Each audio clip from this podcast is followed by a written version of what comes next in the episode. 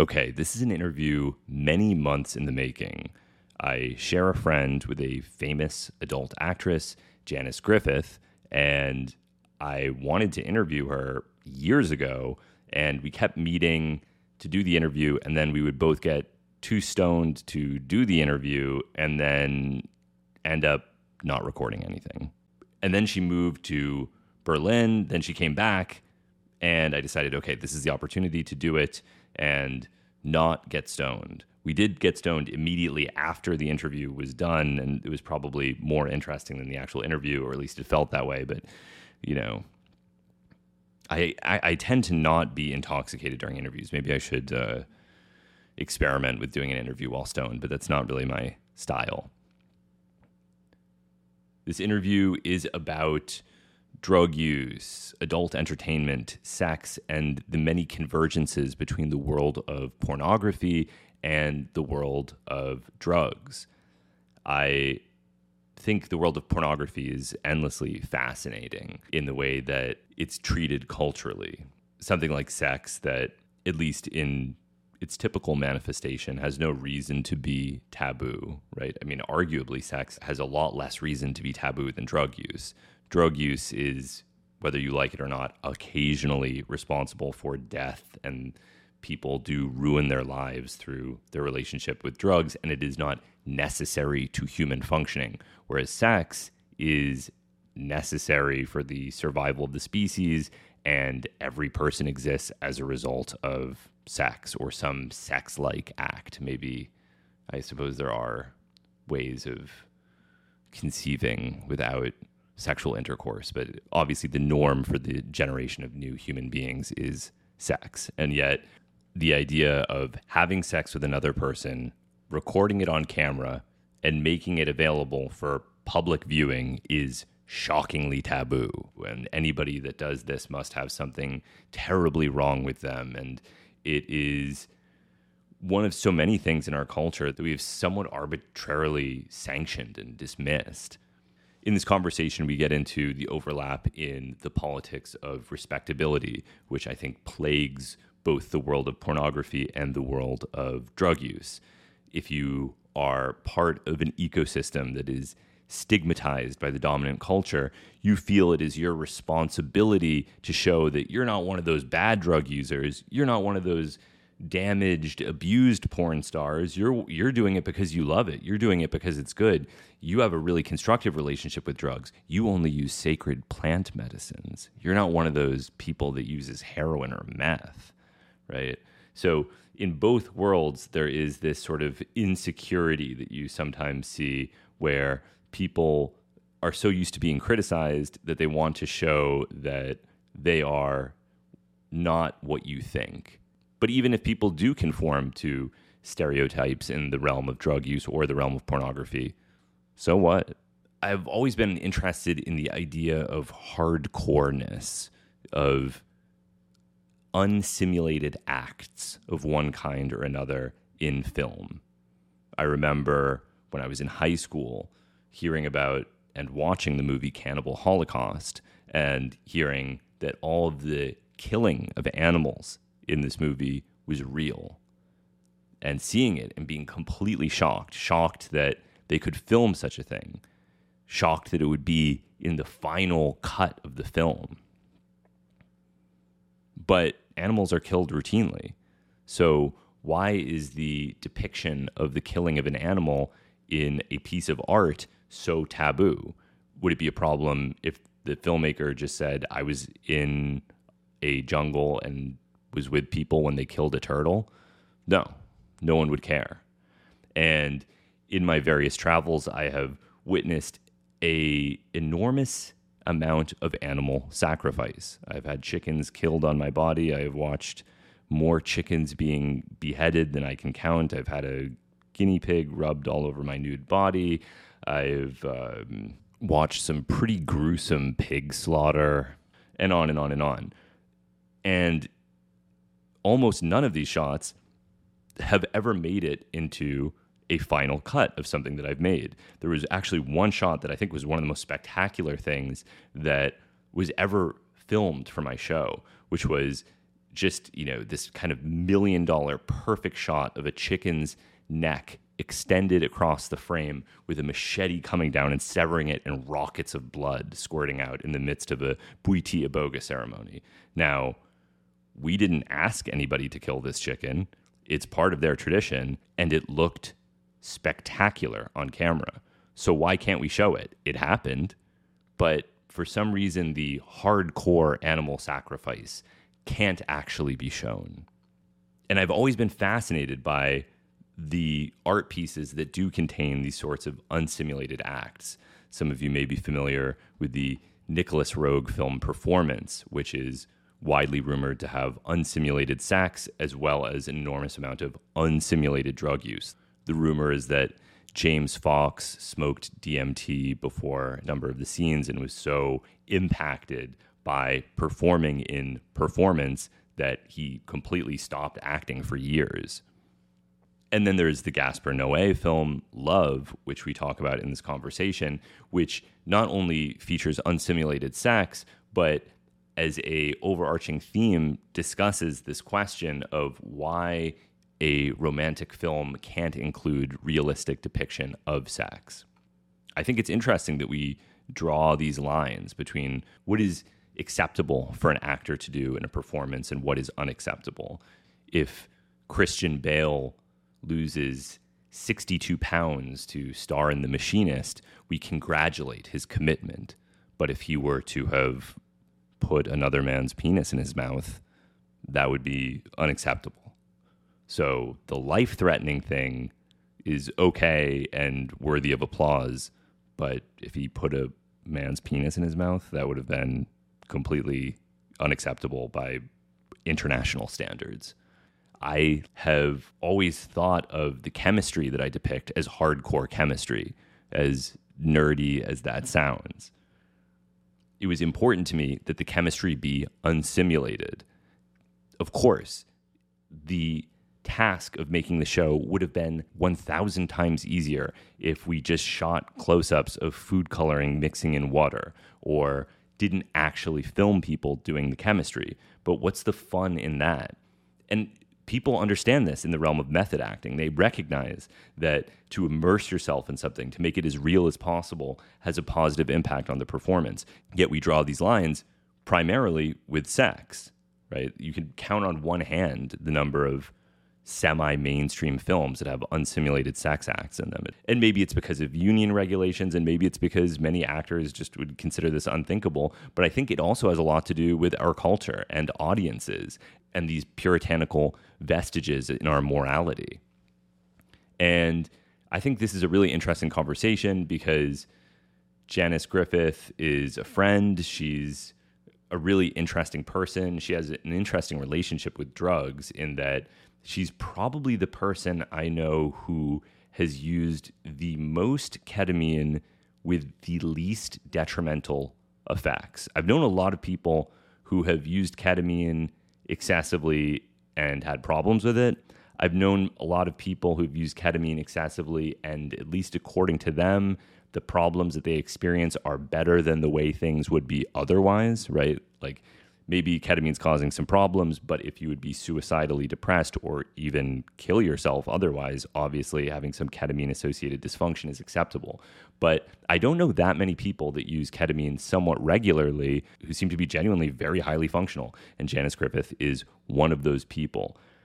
This conversation touches on all sorts of things, ranging from psychiatry to ketamine telemedicine to an accidental overdose that I had on a chemical that may have been C P five five nine four zero or may have actually been the C eight homologue of C P four seven four nine seven. The world may never know.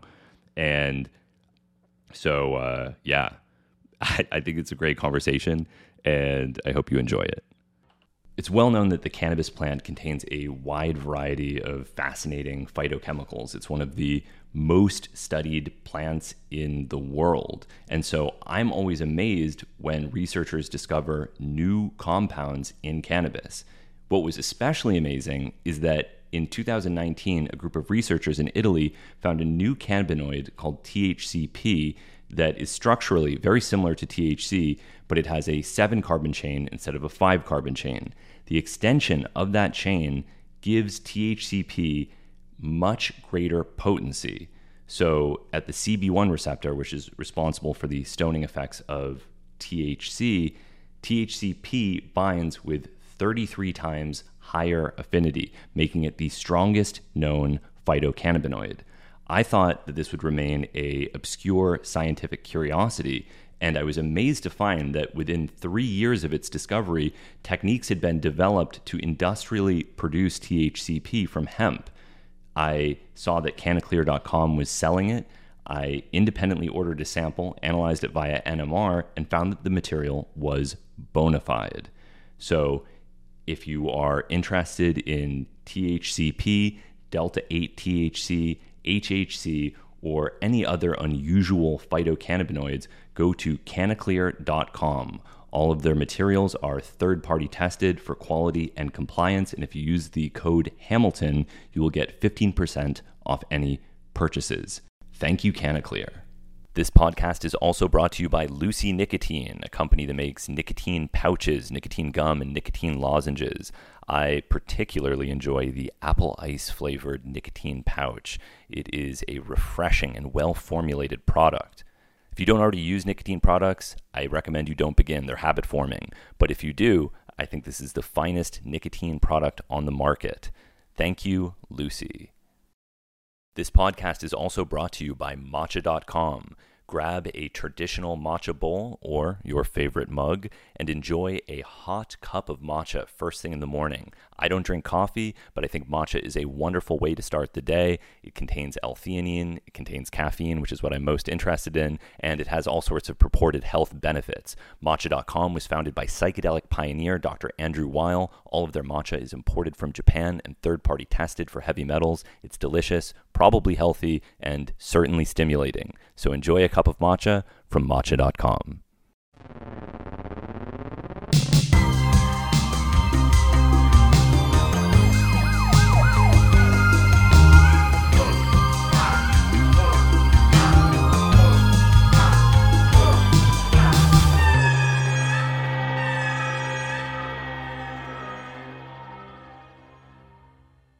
And then the other one is the exact same thing. It's just a mirror image. It's like your left hand and your right hand. And then so your left hand is also, he's talking to me about like dextro and sinister and things. I was like, whoa, like I didn't need, I actually didn't need like this much. I just wanted to know what it meant. Um, but I thought it was super cute of him, you know? Because like psychiatrists are usually pretty quiet and reserved. Like he's never said like more than three sentences in a row to me before that in five years. This, I mean, this has become like a hugely controversial area because... Uh, well, they just want to patent it and they want to say like, oh, maybe the nausea or whatever bad stuff that's in ketamine won't be in this one if we separate it from the other one. And then it's like a pharmaceutical thing, right?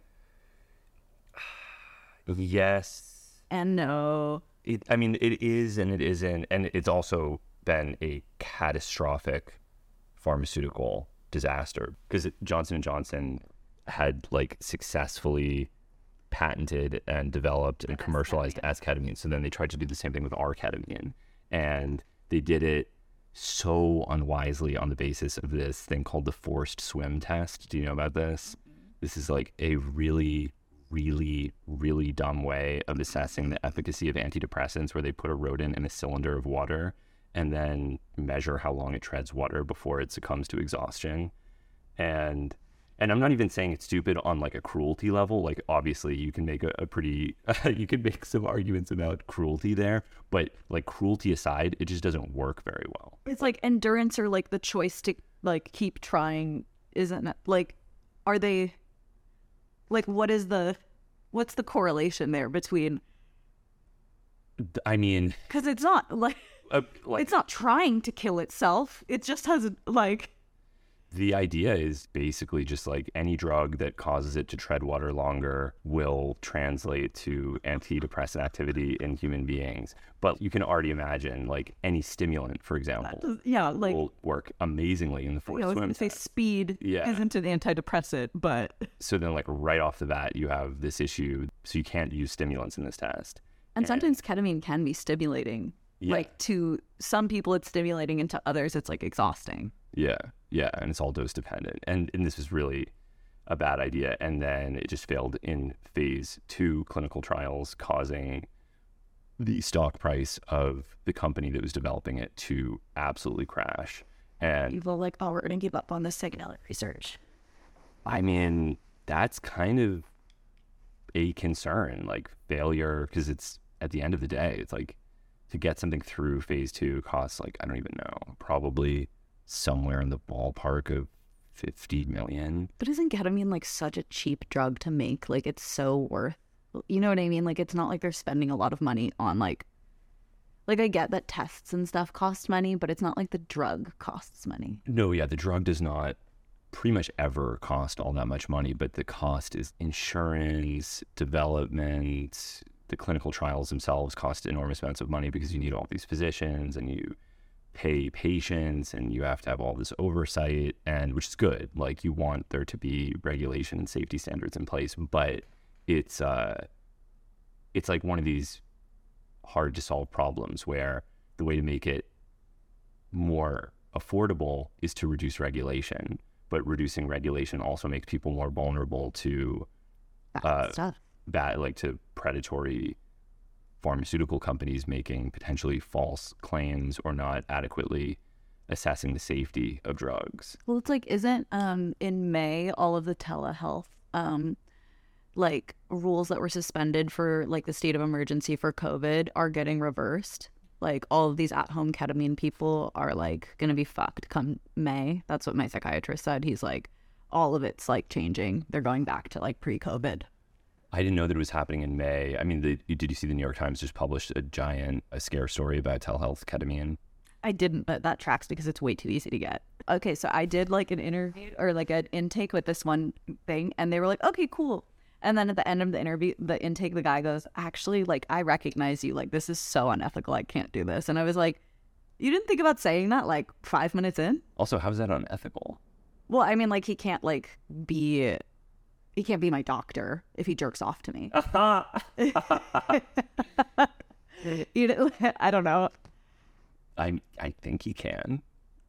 I'd prefer he wasn't. Okay, okay, that's fair. That if you don't like it, that's fair. That's. Totally. I mean, I actually, I kind of don't care, but I think it's something where like maybe he shouldn't have told me. Like, if it doesn't matter, then you don't have to tell me. Actually, I understand what you're saying. I've I've had that happen before as well. Not like I remember I was getting my foot X-rayed. And someone was like, step on something weird looking for drugs in the Amazon. It's like, you know what? Just X-ray my foot. Can you? You didn't have to say that. No, I... I could have gone my whole life without hearing that. And also, I think probably in both of our instances, there's something vaguely unsettling about like a medical professional being into your work. It's where yes. it's like, where it's like, I know what I do. And now I know you know what I do. But we can't say that because then we're shaming people. Yeah. And you know. I mean, it's. I mean, of course, it's fine. It's fine, but there's also a little bit like, nah, if I could choose between the doctor that isn't a fan of my show and the one that is, I might choose the one that's not a fan. Exactly. You know? Yeah. Um, but, you know, the New York Times story annoyed me because... I didn't read it. But it's... Is this my phone or yours? It's mine. It will probably annoy you. It's just, it struck me as a little too... I'm going to skim alarmist. It real quick. They're making this claim where they're like, patients are receiving prescriptions from ketamine from physicians after a single consultation without ever meeting them in person. Yeah, that's how medicine works. Exactly. Exactly. And it's like, did no one point that out yeah, like, at the New York Times? Like, what do you think? That normally a psychiatrist hangs out with their patient for a few days and really gets to know them and learns about them before writing a prescription. Like, if you spend five minutes with somebody before writing a drug name on a piece of paper, you're already spending more time than most psychiatrists. Is the New York Times app always this bad? Yes. Like, there's no search. Where do I go to search? I don't know. Uh, I would just do it through Google. Like, I would Google it and then click the link that'll open it in my app. Yeah. That's stupid. Yeah. But yeah, I mean, I don't think people understand though that psychiatrists like don't spend time with their patients. Like, therapists spend time with their patients. There's this like, it's like a running joke that your psychiatrist will come into the room for like five minutes and be like, cool, gonna up your dose. Bye. Like, I'm lucky in that, like, I did psychotherapy with my psychiatrist as well as my, like, medication stuff. Right, right. It also has this very unfortunate snitch energy where... Also had never received F D A approval. Yeah, do you know how many off-label uses for, like, every single medicine we use? Viagra is not an erectile dysfunction medicine. It's blood pressure medicine. Like, now it's erectile dysfunction medicine, but has it been F D A approved for that use? Right. Viagra has been, but it about is. Like Cialis or, you know, one of the very... Oh, it's, I mean, it's just routine. A psychiatrist wrote this. It says, as a psychiatrist. Oh, fucking loser. Yeah, and the, and the one of the patients is, like, claiming that they abuse their ketamine telemedicine prescriptions, but they don't want to tell anyone because they're afraid it will be taken away from them. And it's like, okay, good job telling the New York Times. Like, no, that's... Uh, do you know how much those things cost? Yeah, it's insanely expensive. Like, eight treatments is like a thousand dollars. Meanwhile, a gram of ketamine is like twenty dollars. Yeah. Like...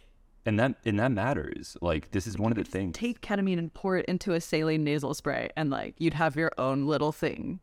Like, you don't have to snort it, but...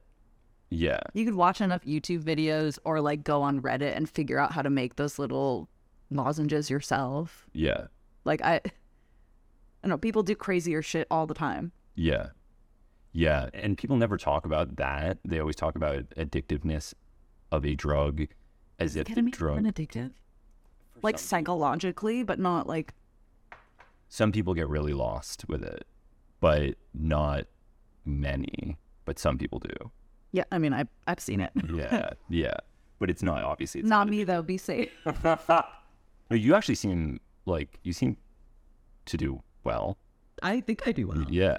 The only drug I've ever had a problem with, actually, is Whippets. I got crazy on Whippets once. Um, was this during COVID? Yeah. And you were ordering boxes on Amazon? I was ordering boxes on Uber Eats. Oh, shit. thirty minutes, they're at your house. Wow. You can get a new can, like a new whipped cream machine, too. Like, you could get all of it. And a box of Hi-Chew. Like, it was super fun. Oh, I think maybe I visited you during this period. I think I did a Whip It with you during COVID. You did a Whip It with me, but that was, like, before my Whip It era. That was the beginning of the Whip It era. And it got worse. It got, it got spooky. What was it like? What were you doing? Just so many Whippets. But I actually, I got serotonin syndrome, and I think I saved my own life by doing Whippets because it was so cold. I was doing it right out of the... the thing, and, like, I was overheating, and then I wasn't.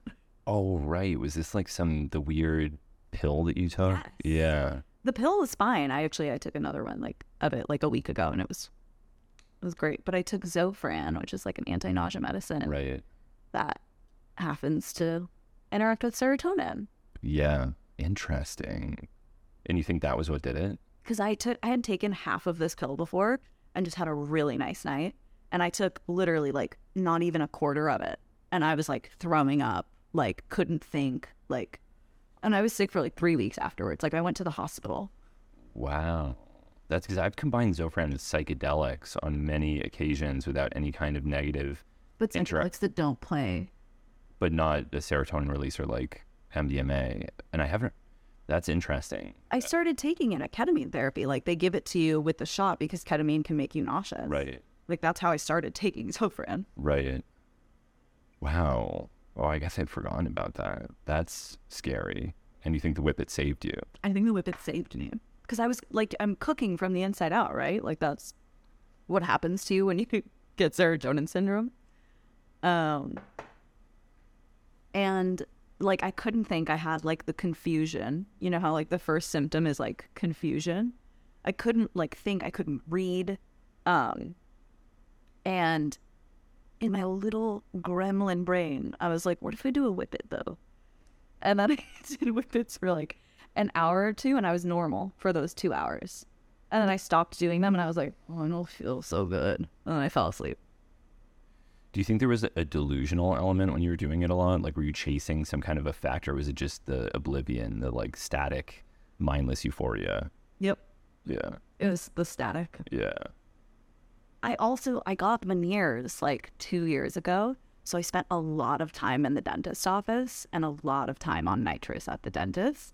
So I got like a taste for the the nothingness. Yeah. I've never gone full. I've always been very neurotic about nitrous. Like, because, you know, in Philly, it's like a thing. Well, so I don't do like breath play whippets. Like, I'm not into the asphyxiation aspect of it. Like, I like asphyxiation sexually, but not as a whippet thing. Yeah. Like, a lot of people are like, oh, whippets. Like, I love getting like blasting off and like almost passing out. And I'm like, you're doing breath play, not whippets. Like, you could breathe. You don't have to hold your breath. It doesn't make a difference to my understanding of like how we like absorb it. Like, you breathe it in and that's it. Yeah. Like, holding your breath doesn't make it stronger. It makes you feel more because you're holding your breath. Mm. Interesting. Yeah, I don't know. I don't know. But it definitely is not necessary to deprive yourself of oxygen to get. Yeah, but so effect. Every time I've done a whippet, I'm always like, like I love a little breath of air in it. Yeah, yeah, yeah. That's good. That's a good technique. I mean, because it's usually co-administered with oxygen under in a medical setting circumstances. Yeah. yeah. And so how do you break out of the spell? I just stopped. I have a pretty, like, uh, I don't have an addictive personality, usually. And at one point I was like, oh, it's getting kind of spooky. You should chill. And then I did. And now I can do it, like, here and there as, like, a little, a little treat. And I don't really have the, um, the desire to go crazy on it. Yeah. That was a pretty common fate during COVID. There were a lot of people that fell into that. Because it's legal. You can get it delivered to your house. Like, and, you know, I think it's kind of fucked up. But also, I got whippets in Europe and they were way cleaner. They didn't make that your mouth taste bad. I wasn't like coughing up weird brown sludge, like, which the whippets did make me do. Right. Yeah. There's like some kind of lubricant on the external surface, maybe, or who knows what. Yeah. I mean, have you ever seen the inside of a whipped cream canister after people do a lot of whippets? Yeah, there's like a brown oil. Yeah. Yeah. Yes. Yeah, that's a little frightening. It started to freak me out. I started reading so much about the interaction with B twelve. I was going to say, when you start, absor- you stop absorbing B vitamins, even if you're taking them, because your body can't. It's just like destroying them in your body. Yeah. And then, you know, I was talking with all these people who got really intensely addicted for a while. I had physical withdrawal symptoms. Really? What were they like? I was like a little bit shaky. I was just like, you know, like I didn't feel right in my body. I felt a little nauseous. I had a weird headache. There was like this one dentist who I interviewed who had lost his medical practice and had just like lost his family, lost everything. Um, from just like after the doors closed at night, he would just get in the dentist chair. And he said it wasn't nitrous oxide or listening to Prince, but the combination of the two was like a sensation so magnificent that he couldn't control himself. And it, like, straight up, the like Prince nitrous synergy was like uh, so good he gave up everything, and now he like tours medical schools and gives talks about I nitrous know, addiction. I know people who have like, especially music- musicians who have gotten into nitrous, who like they get the sound, that like weird like yeah. yeah. sound, they're like chasing that, like they're trying to figure it out. I've heard that ketamine does that a tiny bit as well. It gives it like a metallic tinny yeah. quality. But then when you do both. Aha! I don't think I've ever done that. Oh, they're best friends. I can imagine, yeah. I can imagine that would be good. So do you get ketamine from these telehealth companies? I used to. I don't anymore because they recently, like, one of them closed in New York and the other one, I think another one also closed in New York. And then I moved to Berlin, so. And that just doesn't exist in Berlin? Do they have ketamine clinics in Berlin? There's one, but I... I went and I did the intake and I was I was super depressed. Actually, uh, I lost a friend to an overdose over the summer and I was just like, I was having a bad one. So I was like, okay, we're going to try. We're going to go to this clinic. And I went there and the psychiatrist was basically like, you said you have agoraphobia, but you're here. And I was like, this is a last ditch resort. Like, I'm like, this is like me, like, digging my teeth in, trying to save my own life. And he was like, I don't know, like, you seem fine. Oh, are they more conservative? Like, they wanted to, they wanted it to be like your last resort, like you had to be totally dysfunctional in order to qualify or something? I think so. I was like, hey, so they were like, okay, tell me about some of your irrational fears or anxieties. And I was like, I'm scared of gun violence. And they were like, okay, but did you know that the odds of you or someone you know being in a shooting is actually way lower than you would think? Uh-huh. And I was like, first of all, I'm American. Uh-huh. So no, it's not. Second of all, both of my parents are police officers. So it's extremely not. Like, I, it also doesn't even matter whether or not a fear is rational. Like, and it's I know a fear. It's rational. Yeah. I know it's not like normal. That's why I'm at the fucking psychiatrist. Like, most phobias are not rooted in legitimate concern. No, exactly. Yeah. And even if I know that, my brain, like, it doesn't matter if I tell my brain that, because we know it on like a surface level, but I still feel it in my bones. Yeah, that's interesting. I guess it just hasn't caught on. In that's in Germany. But yeah, so in Germany they're super conservative. Like, there's a running joke that, like, if you go to the doctor and you're dying, he'll be like, "Have you tried tea?" I guess there's a lot of the world. I mean, even in the U K, there's like no Adderall that's really prescribed. They also joke that, like, Americans love like antibiotics and stuff. Yeah, which. I mean, personally, I hate antibiotics. Like, not a big fan of taking them, but we love Western medicine. We, we got the rectal kratom guy right off camera right now. I mean, this is what you're telling me. I don't know if that's boofing kratom. It's become a meme on the internet. This is a kratom tea product. It's not intended for boofing, even if the pH of the human rectum is between seven and eight, and the pKa of mitragynine is eight point one. That's just not really relevant here. This is a tea for consumption in hot water. That's what it's for. That's what it should be used for. If you want this tea, you can get it at top tree herbs dot com. Yeah, it's, I mean, it's a weird culture. I don't know. Well, a lot of adults, like, don't know how to take antibiotics, which is scary. Like, they don't finish their course of antibiotics, like, especially specifically in porn. Like, there's been like three or four instances in my now like decade long career where people have created a fucking antibiotic resistant super strain of gonorrhea or chlamydia. And it's annoying. Wow. Just because someone took like four days of an antibiotic instead of seven. Wow. Or they take antibiotics all the time as a preventative measure. Wow. I mean, are there are specialist porn doctors, right, who consult with the industry? Are there? Yeah, there are, but like in the last few years, like I, I left L A. I'm kind of out of that scene now, but it's really scary. So we used to have this system. It's called PASS. It's the Performer Accessibility or Availability Screening System. And then our two testing companies or whatever would then report our test results to PASS, but not like detailed, just like a thumbs up or a thumbs down kind of vibe, like a check or an X. Yeah. Um. So you could go to set and your director would type in your name and see if your test results were good or, you know, you were cleared to shoot or not. Now, no one is reporting results to PASS. I think because when they started COVID testing, the COVID tests were forty-eight hours and our testing protocol is two weeks. So I don't think they knew how to like update the system. Oh. You know, and now they're doing swabs because there's a ureaplasma outbreak.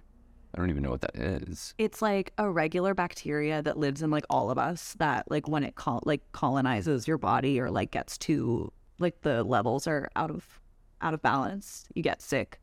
And it's not technically an S T I or S T D, but it is transmitted sexually. Oh. Huh. It's like having a really shitty U T I. Is what I've heard. And are these specialist doctors helpful, or are they? I mean, I assume they're not advising people to take antibiotics continuously. As no, they're not. Yeah. But there is this one porn doctor guy, and he's like famously kind of a dirtbag, and This is someone in L A. Yeah, and you can like go to his office and just get like a steroid shot in your butt to, and like a Z-Pack to kind of like boost whatever's in your system out. Oh, wow. And he's in like a regular doctor's office. Interesting. And are there, I mean, are there situations where just everyone is taking like PrEP, even if they're... So the porn industry is really segregated, in ter- or like it's getting better now, but it was quite segregated in terms of like the heterosexual and like gay porn sides. Yeah. And like obviously, obviously lesbian porn doesn't count as gay porn to heterosexual men. Right. So yeah. like, you know, none of us have, like there are people who don't know what PrEP is. They don't know that you can have sex with people who have H I V if they have like an undetectable viral load. Like they just don't know that stuff. Yeah. There's still a lot of stigma for like, Uh, straight performers shooting with trans performers or bisexual male performers. It's getting a lot better now, but um, when I first got into the industry in two thousand thirteen, it was very uh, stigmatized, and it still is. Yeah. Well, I'm sure it's like a fear that a lot of people have just in general. I mean, you're already kind of in this potentially frightening realm. I mean, I could see people getting, even if it's not rational, just getting like afraid. Yeah. I mean, I get scared all the time of stupid things. Yeah. Yeah. I mean, I find that world very interesting, and it has obviously so many parallels with the drug world, where it's like just endlessly controversial for reasons that often strike me as unnecessary. Like, or like all these like justifications that people need, which I find like at some point, it, like I just get so tired of listening to people justify why a certain type of drug use is good and should be allowed. And it's like, I don't care whether it's good or not, or I don't care whether it's therapeutic or not, or normal or not, or traditional or not. Like, well, it's just splitting hairs at that point. Like, oh, when you do this, it's okay, but when someone else does that, it's not. Yeah. Um, And I like the moralizing of things anyway. I think most things are more neutral than we would like like to pretend they are. Like drug use is morally neutral. It's all good and it's not bad. Like I don't believe that it's like the holiest thing like a lot of people do, and I also don't think it's evil. Yeah. And the same with pornography or sex work in general. Right. And it's like, I guess it, the other parallel is that people, there's all this like politics of respectability stuff where like people feel like in order to be recognized as legitimate, they have to say that nothing bad happens or only talk about good things. Yes. And it's like, well, no, of course bad things happen routinely, but it should still be allowed. It's like, okay, even it's okay to do bad things or to accept or to accept badness as like part of something that is okay. Part of life, part, part of life. Re- the reality of being human. Yeah. Yeah. Yeah. That's, that's something that I like struggle with, especially with my work, is people don't leave room for me to have bad experiences. Or if I have a bad day at work, um, all sex work is legalized rape, and I'm a digital prostitute who's selling my soul, and that's why, you know, whatever, whatever, whatever. And if, you know, someone who works at the bank has a bad day at work, they're allowed to have a bad day at work, but I'm not. Right. Right. Yeah, I could totally see that. I could totally, because they're looking for that. Like they want to show that something is unethical so they can be like a savior or like a, a like protector. Exactly. A preventer of badness. I, um, I actually had some fans who were like, oh, you can tell Janice Griffith is shooting up drugs, blah, blah, blah. And like, like, it's so clear she's a meth head. And I was like, that's crazy. Because they were saying they could see track marks on my arms. And I had bruises because I get S T I tested to shoot. Like that's what the right. Like that's what that here would be. Right. And it's just crazy because those are like the two drugs I don't, I like don't touch. Like if someone had been like, "You look like you did ten too many whippets," I would be, I would be like, "Fuck, you got me," you know, like. Uh... Like I would think that was funny.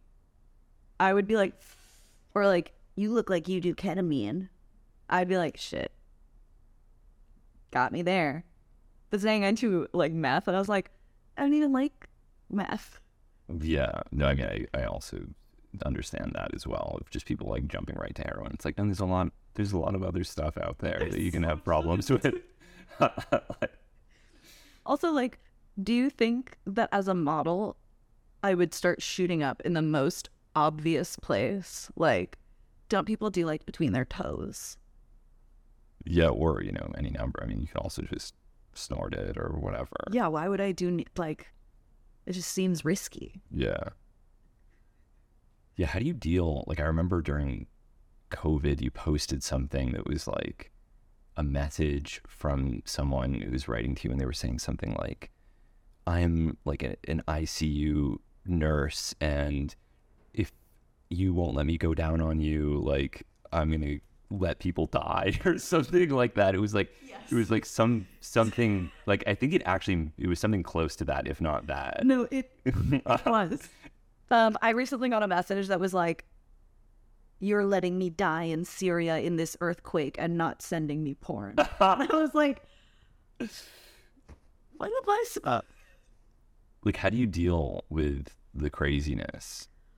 Um, it like, it rolls off of me like water on a duck. Really? Yeah. Genuinely. I just like, I do, I feel nothing kind of, um, which is why I think I'm perfect for this kind of uh, work and like living in an online world. That's admirable. Like, I think it's a little bit like crazy. And uh, like I have a sort of detached, like, whoa, you're crazy kind of reaction to it. But I don't, I don't get like offended. Um, I get a little bit offended when I feel more misunderstood in a genuine way. Mm. But when it's like totally out of left field, I'm like, whoa, seems like a you problem. Yeah. I know that's easy to say, but it's true. Yeah. Yeah. Are there any like major misconceptions that you feel are widespread and... Um. Sometimes people are surprised that I'm nice mm. or like down to earth, I guess. Like not super uh, up on a high horse or however you want to describe it.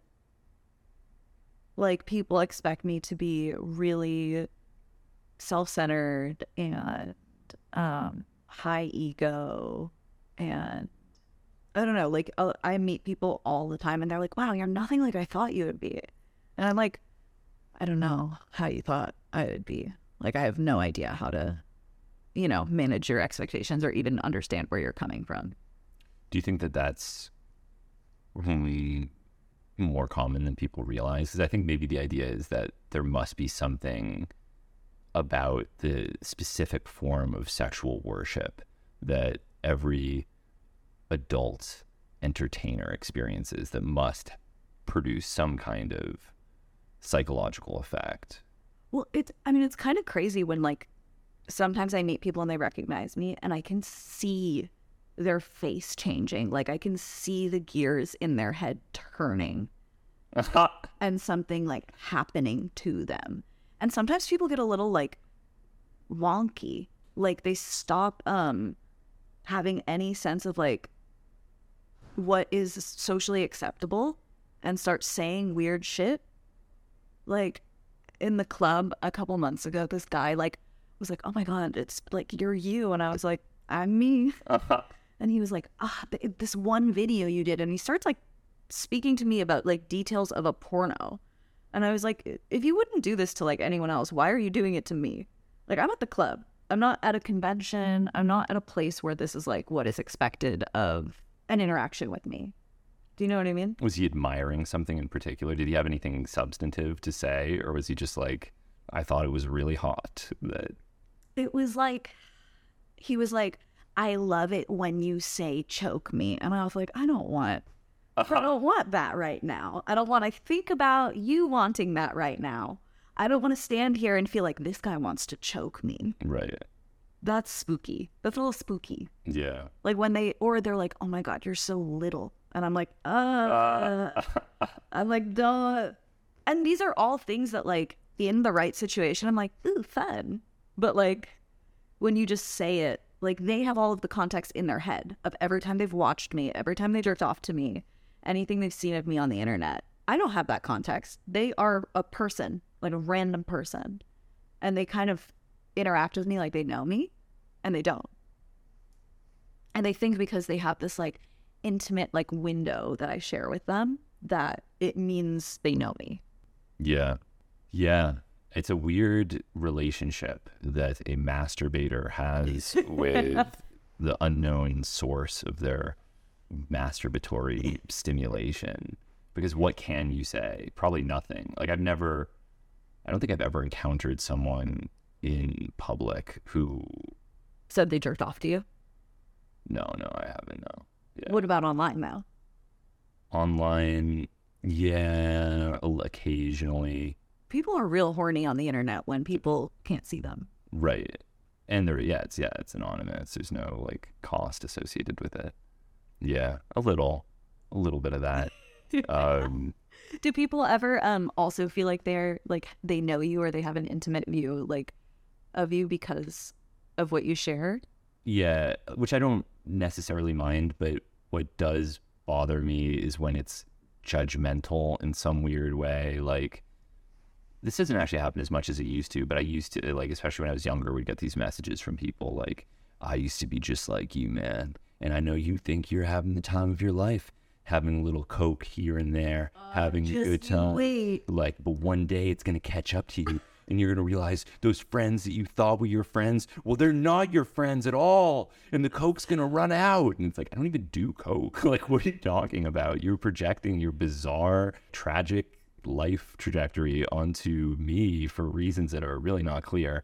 But um yeah or or now, like, the entire psychedelic space has become enmeshed in all these, like, corporate conspiracy theories, which I am now constantly being dragged into in a way that's just like like what let's hear one that, like, I'm an evil corporate shill who is accepting money from Peter Thiel in order to prevent indigenous people from having access to psychedelics, or some variation of that has become, like, a, a prominent one, which is, like, a result of just pure astroturfing in the psychedelic world. Like, this one oil billionaire has invested immense amounts of money into creating this, like, faux activist crusade to prevent anyone from patenting psychedelics, but then himself has psychedelic patents. It's just, like, dumb, dumb shit, but it's had a big impact on the way that people, like, see what the what's going on. Which can happen with porn as well. I mean, it's, like, the same deal. Like, all it takes is Ted Bundy, like, before being executed, saying, like, porn made me do it. And, exactly. And then suddenly that becomes part of the conversation, even though it's not real. real. It's just some thing that a legitimately insane person said, who should be the last person anyone listens to about anything, you know? Like, right, someone who's just lied continuously throughout well, their life. Just, you know, separate the art from the artist. Yes. Like, saying this because it absolves him of responsibility for his murders as well. Like, there's a clear psychological motivation for making that claim. And then it, and so there's also um we have a lot of, like, right-wing Christian lobbyists who, like, regularly try to make at least, like, pornography harder to make, like FOSTA-SESTA, which, like, also breaks down internet, like, laws that help us use the internet in a cool way, like the Communications and Decency Act, the part where it basically allows forums and user-generated content, and it doesn't hold the website necessarily responsible for the stuff that, like, is on it. Right. In a, in like a good way. Yeah. Not in a bad way. But they passed this law to, like, stop sex trafficking online. And instead it just, like, took down a bunch of websites that people were using to, like, do actual escorting and protecting themselves by not being on the street and using, like, technology. Um, and then there's this group in Los Angeles, the L A, um, not L A, it's the AIDS Healthcare Foundation. You may have seen their billboards that say, like, gonorrhea volcano. You know, those, like, funny S T I billboards in L A. Oh, I think I have, yeah. Yeah, and they own um, Out of the Closet, which is a uh, thrift store and like pharmacy for like the gay community to get free S T I tests, and like they are a fucking AIDS like research foundation, and they show up to Cal OSHA meetings and say pornographers should wear goggles and condoms and gloves and be held to the same standards as waiters and waitresses and maids and or like housekeepers, stuff like that. And they I once watched them. I went to something at City Hall in Los Angeles, and everyone inside was wearing matching t-shirts that say like say no on measure whatever. And then outside, you could tell all these people were from Skid Row. They were lined up collecting Visa gift cards one by one. Like, I watched it happen with my own two eyes. And that's what a nonprofit organization claiming that they're trying to cure AIDS is doing with their money. And they are a Christian organization? Or what? Why are they doing this? I actually don't know if they are Christian, but they're doing it because they hate porn. Right. It's like mind-blowing that they spent, like, I once shot with this model, and uh her agent didn't pick her up from set, and we were in Malibu. My agent came and got me, and I was like, hey, I can give you a ride back to my house, and then you can get an Uber. This is in the year like two thousand fourteen or something. Then this girl was in Hot Girls Wanted, like the bad Netflix documentary. Yeah, yeah, yeah. And then the AIDS Healthcare Foundation paid her to show up at one of these things. And she was sitting there, like, looking all sad. And I was like, we had sex with each other and nothing bad happened. Like, I was there. Uh-huh. Like, we were both eighteen. Like, I know, like, we were smoking blunts on set. And when we rode home together, you were like, I'm going to take over this industry. They don't know what's coming. And then I, I, and that's not to say that something bad couldn't have happened to her. But it's just, it's crazy the way that, like, people go out of their way because of, a, like, cheap vendetta. You know, I'm not doing anything to anyone. Or the way people cloak their interests, like making it about AIDS when it's really about some kind of maybe like moralistic objection to pornography or religious objection, or all this kind of astroturfing type stuff is so much more prevalent than people realize. How people with major conflicts of interest in one way or another will pose as, or even, I mean, the most obvious one would just be like, it's a story for like Rashida Jones or whoever to make it look bad. If it doesn't look bad, it's not a story anymore. Well, the best part of, not the best part, but the craziest things about like Hot Girls Wanted is they used like um, content that like legally they had the right to use. It was like like legally sound, but of models who didn't consent to be in it. So they made a documentary about like supposed exploitation and used like B-roll footage of models who did not consent, and put people who like maybe had five hundred followers on Twitter in front of millions of people on Netflix. One of them being someone I'm friends with. Like, she was like, cool, I have to call my entire family and let them know they might see me on Netflix because Rashida Jones is using this content from My Free Cams or whatever that is legally allowed because of, you know, she uploaded it to Instagram or whatever.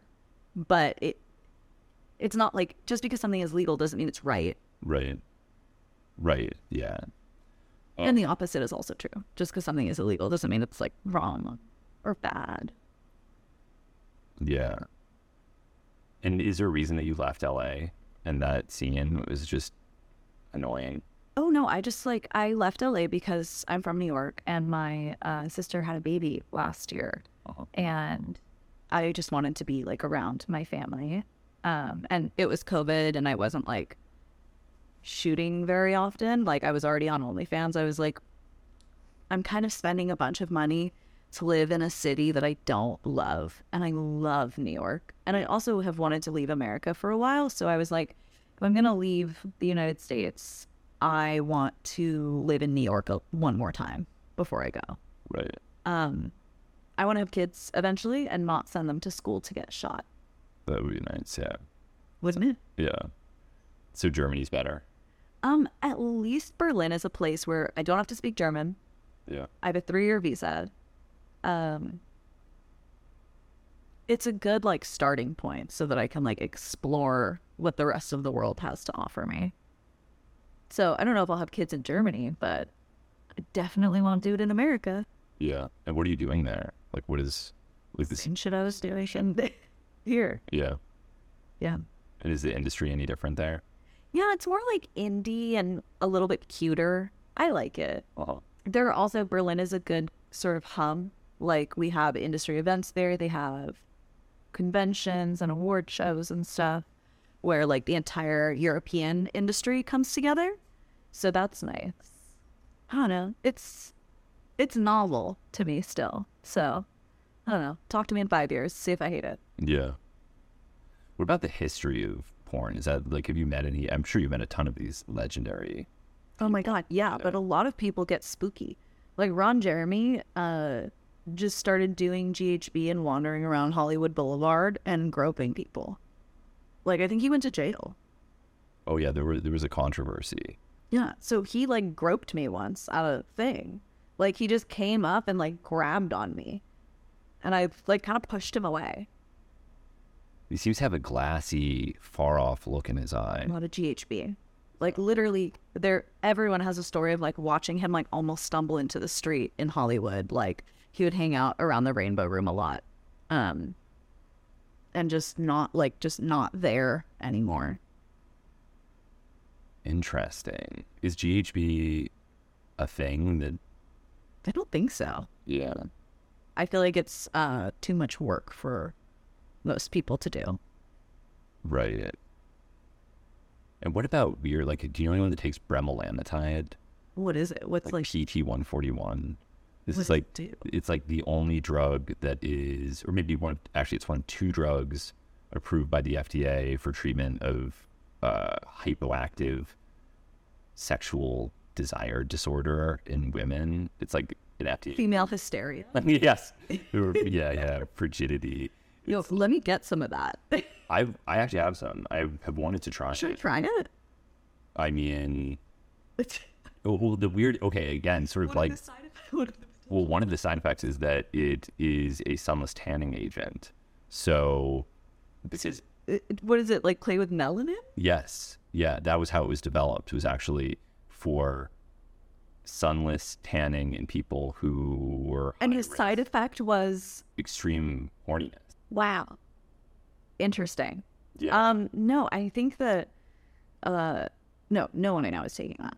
But that's crazy. Yeah. I'm very interested. I want also, I don't understand, but I don't have to understand. It's not something that my brain could. How this works, I don't understand either. I mean, it, it like binds to some melanocortin receptor. Why that induces extreme horniness is not clear to me. Like, I'm sure there's some. Is it like a circulation thing or a hormone thing? The idea is that unlike Viagra, which is arguably not truly an aphrodisiac, is just like a vasodilator, that bremelanotide is actually an aphrodisiac, that it like causes desire desire yeah. Interesting, because sometimes I take um like horny goat weed when because i i'm like fatigued most of the time and I don't love to drink caffeine.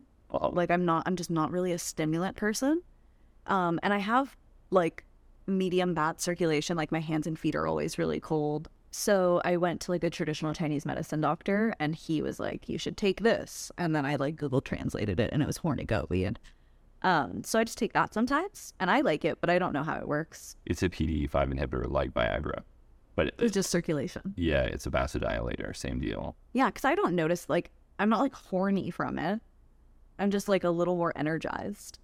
Yeah. I know women that have taken Viagra and it doesn't, they say it causes like a vaginal rushing sensation.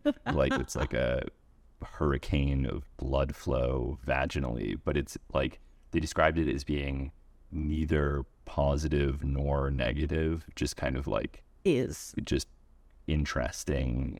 They seem to lean toward liking it, but not in a like not really liking it. Not loving. Not loving it. Um, have you heard of like dudes who have dick implants, like not for like growth, but for erectile dysfunction, and like, you get like a little pump? Yeah, yeah, I've heard of that. How common is that? Is that a thing? Medium common, I think. Oh. I've encountered it like three times on set and once in real life. Wow. I know. And he was like, he started to explain himself to me, and I was like, oh my God, actually, I know. I know what this is, and you're all good. He was like, what? And I was like, yeah, I'm I'm, I'm familiar, actually. Oh, man. And then there's that other one, uh, the one that, like, Harvey Weinstein was using. Uh, what is it? It's like a prostaglandin that you inject directly into your penis. Ooh. Oh, uh, there are a lot of people who do, um, we just call them dick injections. It's probably that. Um, there's one, the brand name is Caverject. Yeah, yeah, yeah, that's it. Which sounds like a supervillain cartoon and a comic book name for something you inject into your penis. Caverject.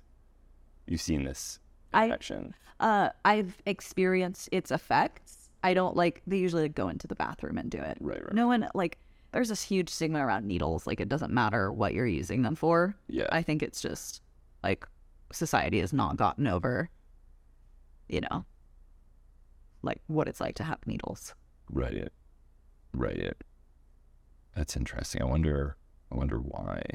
I mean, I guess I understand why, but... Well, a lot of people have, like, a bad reaction to it. Like, they get a vasovagal response to just, like, seeing... Oh, no, I mean, like, why you would go all the way to this injection as opposed to Viagra. Oh, it's when, you, when you've done all that and it doesn't work anymore. Yeah. Right. Wow.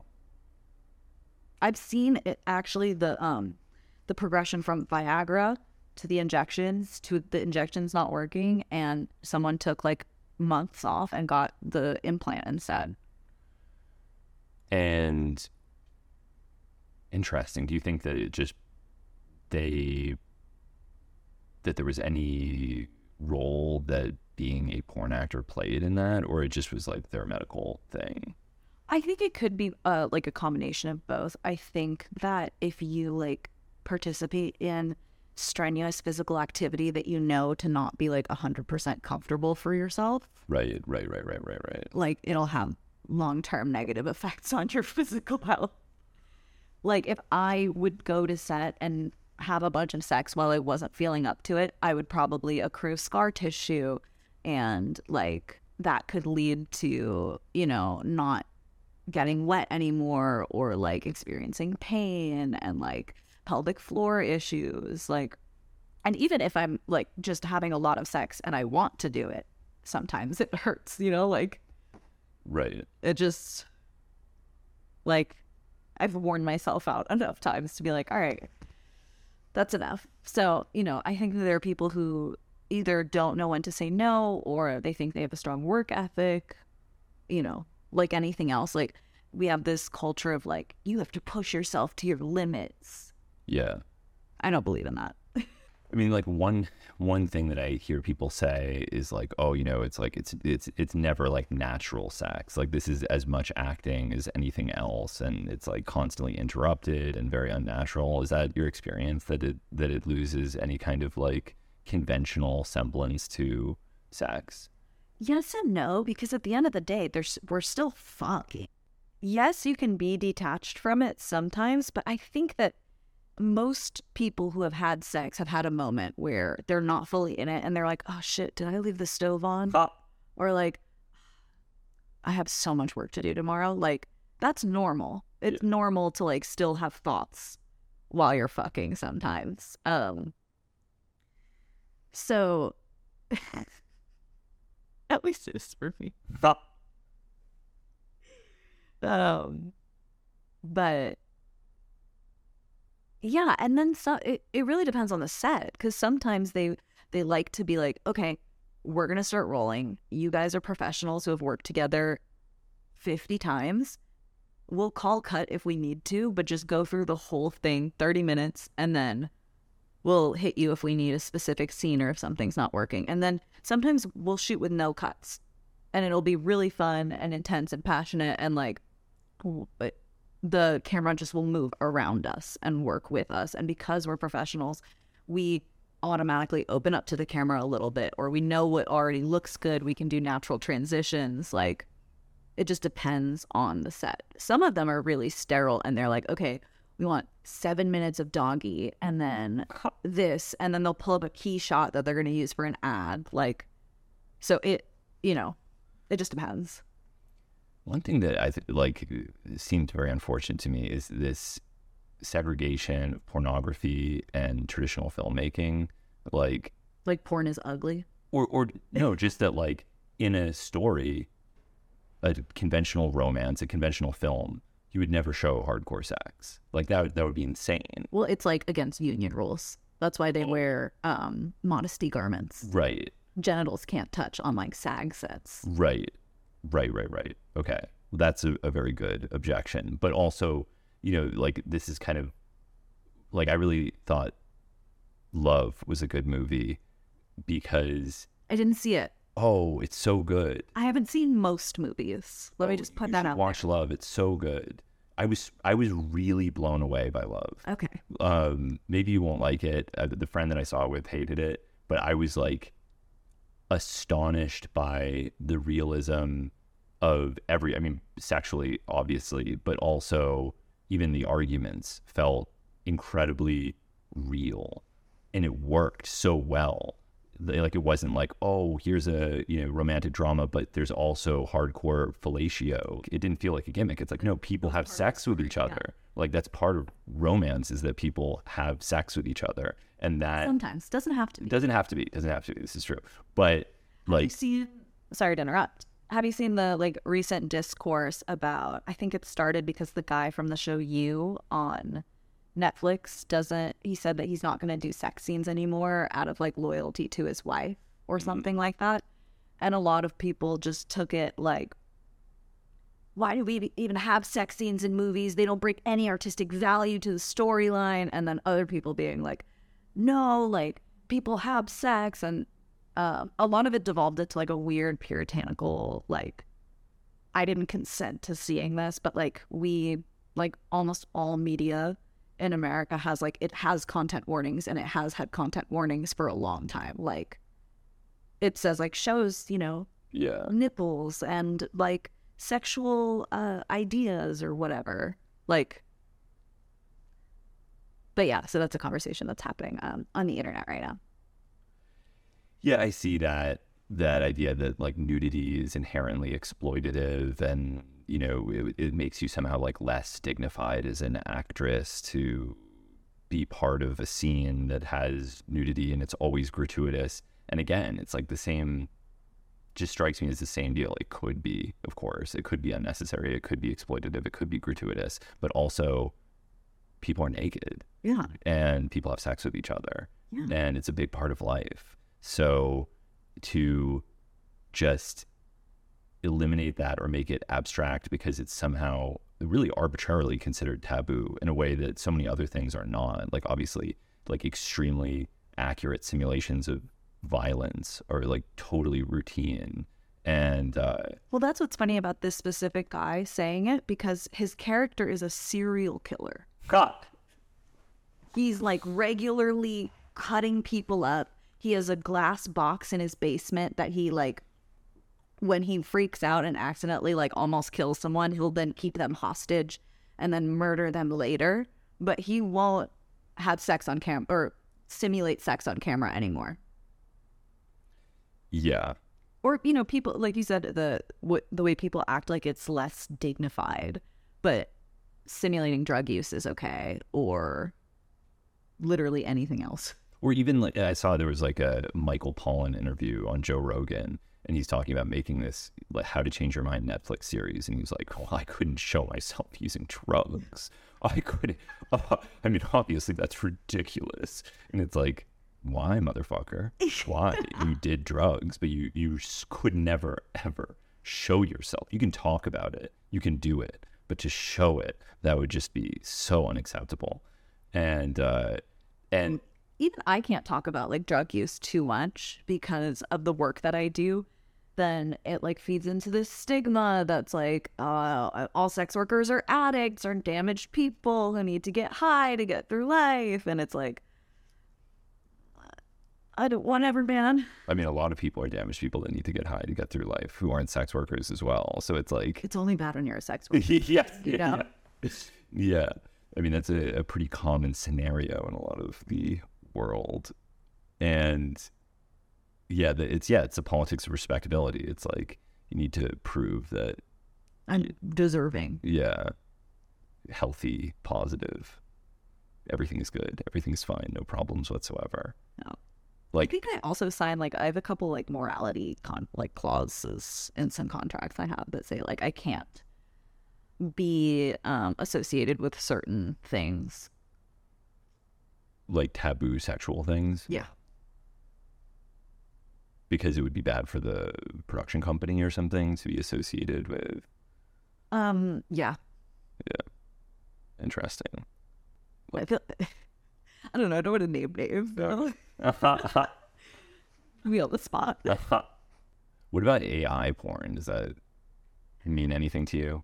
Okay, so like you can't, like, where's the consent? So if you, like, say you consent to your image being used, like your face, and then the male performer consents to their body being used, then okay, weird, but okay.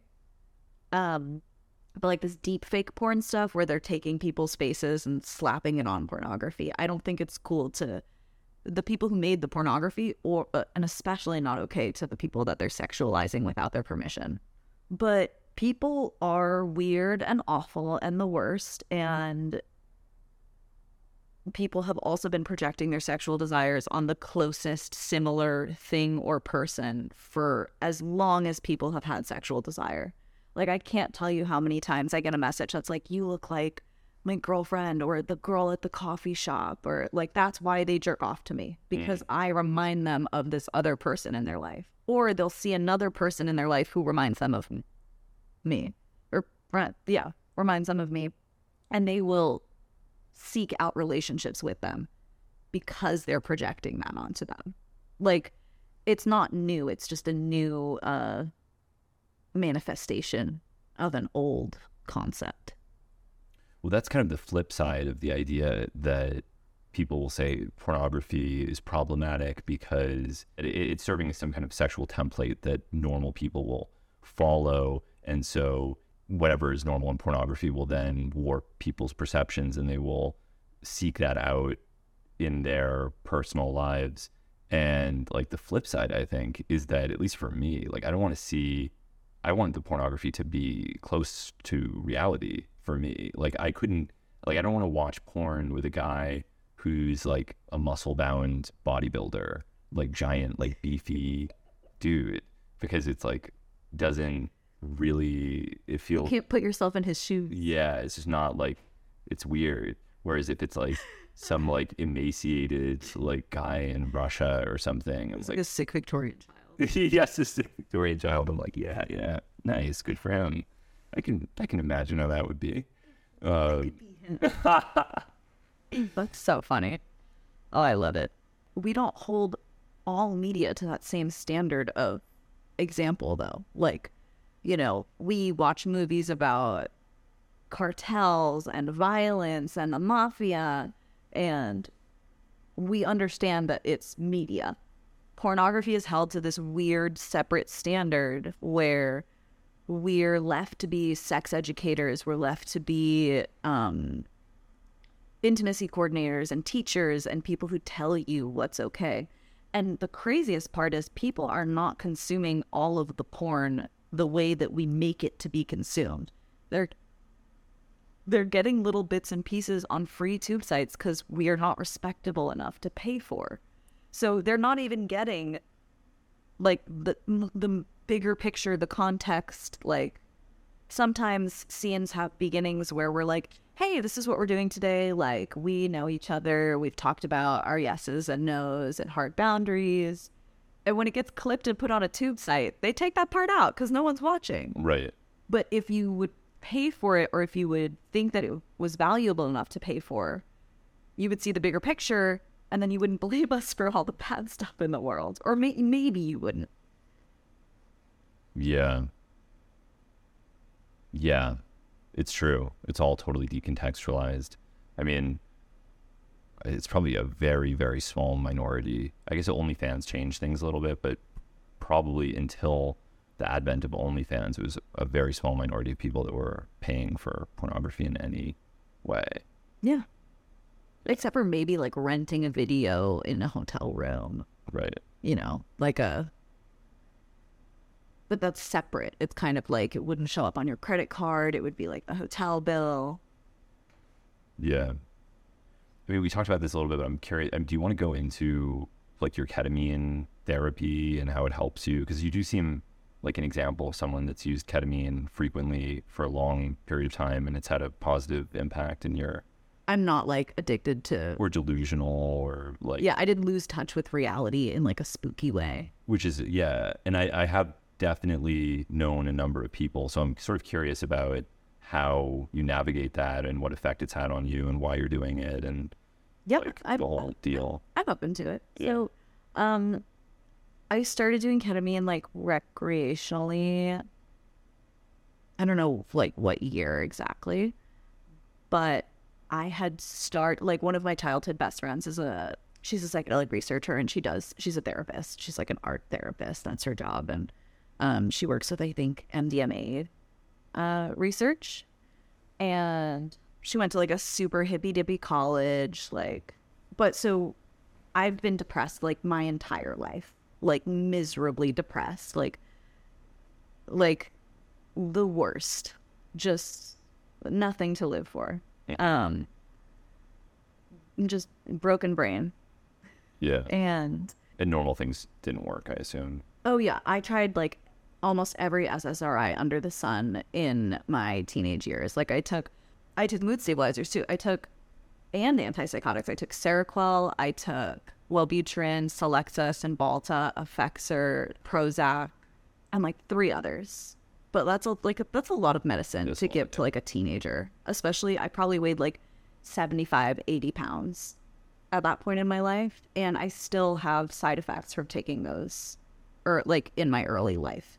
Like I have ringing in my ears and stuff that I never, oh, that I never experienced before uh, taking these drugs. Was there any positive element? Did it do anything for you? What did it feel like taking all of these S S R Is? I, well, S S R Is didn't work for me because I don't, I don't know, maybe that's not like my kind of depression. Yeah. Like, I was like suicidal. Mm-hmm. Like, uh, they didn't really help me at all. The one thing that did help me, so I had more like tumultuous emotions and just feeling everything too much. And the one thing that I did benefit the most from was benzos for my anxiety. Uh-huh. And Seroquel. Oh. Because during the day or at night? At night. At night. Before bed.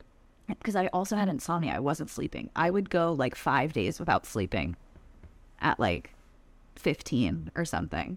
And, you know, I'm hallucinating at that point. Nothing is going right. I'm in high school. Like, it was awful. And taking Seroquel, I wasn't having like delusions or anything, but it just sort of, if like a human being is a dial, it just turned it down. Yeah. So I could sleep, I could eat. I wasn't really feeling much of anything. Were you smoking weed? A little bit, but not like regularly. Yeah. But when I did start smoking weed regularly, I actually noticed like everything was better. So that's what I did. Yeah. And again, my parents are cops, so they were super not down with the weed smoking. And yeah, so as an adult, I moved to L A. I started shooting porn, and I was like really excited by life, but I still lived with depression, and I was very sad. And so I did ketamine recreationally, and I really wanted to do it uh, medicinally, but it was hard. Like this, I started doing ketamine therapy in two thousand eighteen. Like, it was hard to find back then. And I actually went through a whole process of, I found a therapist who was going to start working with this doctor, and I started seeing her, and I hated her. And then she finally started working with the doctor, but I didn't want to see her anymore, so I see, I just saw him. Anyway, I'm rambling, but I started doing ketamine therapy. And when I did ketamine recreationally, I would get like, I call it a reverse hangover. Like if I did ketamine at night, the next day I would feel like just better. Like there was like a glow to life. Like it wasn't as dull. Like it was, there was more color in the world. I felt more capable, like literally like one of those depression, like S S R I commercials where like it's in black and white and then they take it and the color starts to leak back into life. And did it have any connection with the ketamine experience itself? Like, did you think something while you were on ketamine that then made you feel better the next day? Or was it like a purely biochemical effect? Like you just felt better? So when I was doing it recreationally, it was totally the chemical effect. Because I wasn't like getting high enough to have these like any thoughts really. You know, I was like in a club or with my friends, and then doing it in a therapy setting with intention and going way deeper, you know, like it's like a the K-hole of all K-holes. Like it, it feels like a roller coaster. Literally, like it feels like I'm moving through space. Um, and these are I V infusions? No, intramuscular shots. Oh, okay, got it. Yeah. Which I prefer. Like I think it would be stupid. Like if I was trying to be in a K-hole and I could feel an I V in my arm, many people argue you can't feel it when you're on ketamine. I would argue I'm quite aware. Right. Um, I've never done that either. I have done it, and I oh, you, oh, hated yeah. it. Oh. Yeah. I went to like a ketamine clinic with anesthesiologists, and I was like, this sucks. It was like weirdly sterile. I was in like a chair instead of on a couch. Was this in New York or in L A? In Las Vegas, actually. Oh, okay. But you could just pull up. Like, they didn't care why you were there. You just had to answer a questionnaire. Um, because they weren't psychiatrists. They don't care. Right. They're like, you say you have a problem? Cool. Yeah. But after that, so I would ta- I would do some talk therapy first. We would do the shot. And then I would spend like forty-five minutes completely under like blackout um, eye covers, noise canceling headphones, and like an ambient music playlist. And then afterwards I would come out and I would think about the things I spoke about before I went under. And everything felt small. Like my problems seemed simpler, more tolerable. I felt more capable. And it wasn't like I was having any like mind-blowing epiphanies while I was under. My thoughts are way more abstract in like that state. Like I'm not thinking things. Things are just like swirling around in there. Yeah. Yes. But do you ever get a kind of, it's sort of what I imagine it would be like to be schizophrenic, like this this kind of uh, sense of privileged understanding of the universe, like, oh, ho, ho, ho, I get it, I get it. Oh, like, yeah. Like, oh, yeah. That's how it is. No, it's yes. all tubes. And the tube connecting this is the same tube that connects to that. And, like, psychosis. Yeah, like like I figured it out. Now that you explain it like that, yeah. Maybe that's what like the wow. Now all of my like I feel more capable. It's kind of like a oh I get it. I didn't get it before, and now I get it. But it it's not that detached from reality t- for me. Like it feels very real. Well, I guess everyone's feels very real, and that's why it's a problem, right? Because they're being delusional. Yeah. And that it starts to feed into itself. I mean, this is kind of in the really extreme instances of, of ketamine. I've done a lot of ketamine, both therapeutically and non-therapeutically. And I've seen people just, like, leave their, like, themselves. Like, like it feels different to talk to them, and they feel totally normal, and they think it's me, or they think it's everyone else. And I, I just don't, I can't really relate to it. What do you think's happening to those people? I actually don't know, because I feel like I also don't have the same experience with ketamine that many people do. Like, I can almost always walk and talk and like um, maintain a level of presence, even when in a completely dissociated state. But I also have experience with dissociating without drugs. So. Right. Yeah, I mean, I, I've spent so much time reading about these early ketamine addicts like John Lilly and Marsha Moore. I don't know if you're familiar with that. Oh, yeah. The, the dolphin guy. The dolphin guy, yeah.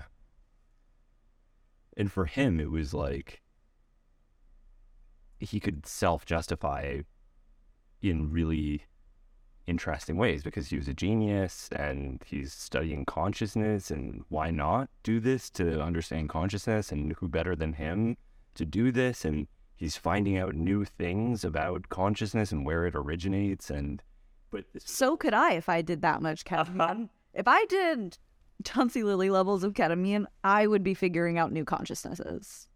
Like, easy. sixty milligrams an hour, every hour, twenty hours a day was the... No, you're fucking lying, because you can't even, like, at that point, your tolerance, you're not feeling anything. His claim is that... He in, broke past it? Is that instead of becoming tolerant, it was almost the opposite. He became totally immersed in... The K-hole. In the K-hole. The, the, oh, so actually something I do know is people are convinced they're in... It's not quite another dimension, but it's like a... It's like a lens over their perspective of the world. Does that make sense? Like yeah. a like a new, like, they're seeing in like four or five D instead of, you know, reality. Well, he thought that he was an alien from the future.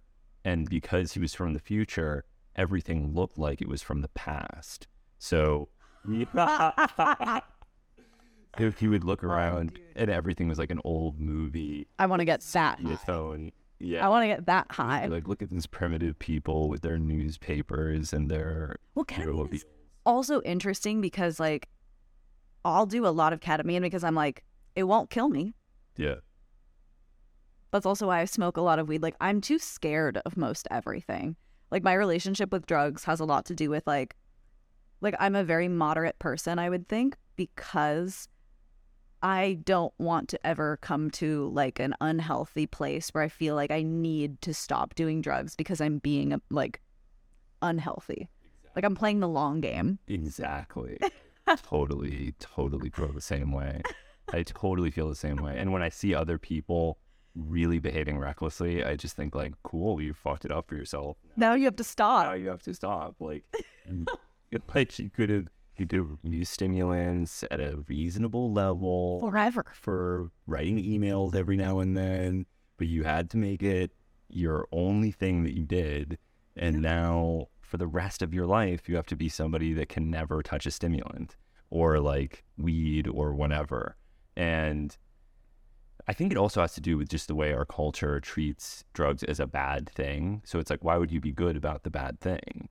It's yeah. a bad thing. So, of course, if you're doing cocaine, you do it crazily. If you're drinking alcohol, you do it crazily. I don't think I've ever met someone who is also like, yeah, I'm playing the long game. I'm not trying to stop. Well, it's, yeah, because I enjoy I enjoy this stuff. I don't want to... I also don't feel bad. Like, most of the time, I'm not having like a... Like, my life isn't suffering. I'm not acting crazy and ruining my relationships. I'm not, like, hurting myself physically, you know? Yeah. Yeah, and, you know, some people do play the long game successfully, even with dissociatives, like Tim, to my friend Timothy Wiley, who, like, did ketamine his entire life and had, like, a really constructive relationship with it up until he was in his eighties. And uh, and it was partially because he just, like, understood how valuable it was to his artistic process, and he didn't want to go... into he wasn't gonna fuck it up he wasn't gonna fuck it up and uh I guess you just never hear those stories, like, well, because what are you gonna report? I did ketamine for a long time and I'm normal. Like, those stories just don't even exist. Like, uh, this used to always annoy me about movies that depict drug uses. They all have the same dramatic trajectory of, like, everything is fine, then they use the drug, then they end up destroying their life, then they might redeem themselves through sobriety and reflect. Or die. Or die. Or die. And that's virtually every movie ever made that depicts drug use, with maybe the exception of Limitless, which is a very rare instance of a movie mm-hmm. about using drugs excessively that has a happy ending. But you just don't really see that story. And that's because that drug doesn't exist. Yes, this is another... Like, if it was a drug that existed, it might may not have had that happy ending. I guess there's weed movies that have, that's maybe... Yeah, but the, like, every weed movie is also like, look at these stoners on the couch, smoking weed, eating chips, like, wearing tie-dye t-shirts. Yeah. Yeah. Which, don't get me wrong, that is what I look like. Like, you know, our darling mutual friend Mira and I, we once tried to get so high that we wanted to go to the hospital on weed. Because we hear, you hear about it all the time. Like, I ate an edible and I begged my friends to take me to the emergency room. And Mira and I were like, that could never happen to me. Should we try? Her husband was out of town. He left us unsupervised. We ordered the legal limit for both of us on, like, whatever delivery app in California. And then we ate, like, maybe a thousand milligrams each. And then we were just so stoned we couldn't move, but we were not scared. That's interesting. Yeah, I've never... I've only once really seriously overdosed on a cannabinoid, and it was this drug called C P five five nine four zero, which was, like, at the time... Why would you even do something like that? It was... I mean, it's really a very... Well, it was a very stupid thing. I mean, all that was so dumb. It was, like... You know, before synthetic cannabinoids became popular and, like, things you could get at bodegas, they were these, like, extremely rare, precious scientific commodities. Boo. And... Just because it's rare doesn't mean it's cool. Well, for me, for, like, twenty-two-year-old me, it definitely, definitely, definitely, definitely did. And I didn't have access to analytical instruments at that time either, so I don't even know with certainty that it was C P five five nine four zero. It may have been this other drug, but I'd never have analyzed the sample because I, like, paranoidly gave it away to a survivalist who hid it in his walls, and I've never been able to get it back. But anyway, so I, it's so, so the, the sample is on some guy's wall somewhere, but, um, don't incriminate yourself, babe. I don't think it's illegal. And I think, well, weed is legal in New York now, so, but I don't know about C P five five nine four zero. I think it is legal, but, but anyway, so I was, like, transferring it from a bag into a vial, and I spilled some. And I was like, oh, it's so precious. Like, I can't, I can't just, like, leave it there. I can't just dust it away. I can't vacuum it up. But I also can't put it back with the rest of this untainted Exactly, sample. exactly. So I just licked up the unmeasured quantity, and it really didn't look like much. That was the other thing. I wouldn't have done it if it was a pile. It was like a very, very, very, very small amount of powder. And I thought, like, worst case scenario, I'll get very stoned, but not very, very, very, very, very stoned. And I remember, like, doing it and getting stoned and thinking, like, yeah, yeah, this is awesome. Like, I love C P five five nine four zero. And then? And then, like, a few hours passed, and I was like, oh, this hasn't peaked. Like, this is, this is on the upswing. That's the scariest feeling to have on an edible. Yeah, like, this is or, getting... you know, something like that. Yeah, like, this is getting... a lot stronger. Then I had this weird idea at the time. This is was really stoned, faulty logic, where I was like, if I smoke a lot of weed, maybe it will displace the C P five five nine four zero from my cannabinoid receptors and will make me less stoned. This is my... So listen, from a non-chemist perspective, every stoner has had that idea. Every stoner has been like, wait, I'm getting too high in one direction, and maybe if I just add more, it'll change. And honestly, a lot of the time it does. Not from like a, I don't think it's a chemical thing necessarily of like displacing it from your cannabinoid receptors. Well, it definitely didn't Help. solve the problem. It also, as far as I know, probably didn't make it significantly worse. But I remember I did pass out after smoking the weed, and I woke up the next morning. And with a weed hangover? And no, no, no, no, no, no. No, no, no, no, no. It was still getting stronger. And uh, and my vision was like vibrating and blurry. Like I could barely see. And I had this meeting with an editor that morning. And I remember like leaving him this very tremulous, confused voice message that was like, hey, Jesse, uh, I think I've got food poisoning or something. And uh, I just feel, I feel so bad. I just really have to reschedule. And uh, and like leaving that voice message, and then spending the rest of the day bedridden, too stoned to move or eat or do anything. Which only makes it worse. And that was the whole day. Fell asleep that night, woke up extremely stoned the day after. So this is now getting into uh, probably like thirty-six hours, somewhere in that vicinity. And it wasn't until that night, like a full forty-eight hours later, that I was able to go outside and and do anything. But I also never was like, I need to call an ambulance. I was just violently high. I was just, I was borderline anesthetized. I, think. I was just like completely, I wasn't anxious. I was just. Well, that's the reason people go to the hospitals. They get anxious. They're scared. And I've, I've experienced fear on edibles before, but I'm a paranoid person. So weed paranoia, like sometimes I'll just be like, it's the weed, man. Like, uh, like I remember once I was laying in bed, I ate like an edible, and my neighbor's dishwasher is like above my bedroom. And usually I love it. I'm like, white noise. Yeah. Sounds great. And this night I was convinced it was going to fall through the floor and kill me. And I was sitting there and I was like, oh my God, I can't. Why is it running? And, and then I had the realization, hey, you're weed paranoid. Take, I took like two point five milligrams of diazepam and I felt great. I was like, wow, cracked the code, man. And just like, you know, not enough to literally feel anything. It just, just like took the, the bad part off. Yeah. Like scraping the foam off the top of a beer. Yeah. I haven't had too much of that. I've, I'm remarkably non-paranoid, I think, but I have had it happen. I but do. You get super stoned and then you're just like, whoa, I'm so stoned. Yeah. But I'm also so neurotic about dosage. It's it's usually when there is some uncertainty. Those are the times where like some guy will like, you know, like slide into my D Ms or something and say like, I make weed ice cream. Like, can I give you like five pints of weed ice cream? And I'll think like, yeah, hell yeah. Okay, sure. And then, and then like the guy will say something like, oh, there's five hundred milligrams of T H C in this ice cream. And it's like, but how'd you dose it? How do you know each bite has the same amount? It has the same amount. And, and like, I don't have a scale to weigh the pint. I don't know what the weight of the container is, like it, so like there's no way to do accurate volumetric measurements, so I'll like take a little bit or something and then start to get afraid because like I started thinking like, I don't know that guy, some dude that D M'd me. Like, also we I mean that's that's a separate thing. You're taking drugs from strangers, which terrible idea, which is what most people do, and I do it so rarely, pretty much only with weed products, because if someone gives me weed, like sure. Yeah. Also, like legality wise, it's pretty chill. Yeah. Yeah. I would You're not never... exactly. But I mean, there's also like the way that weed works.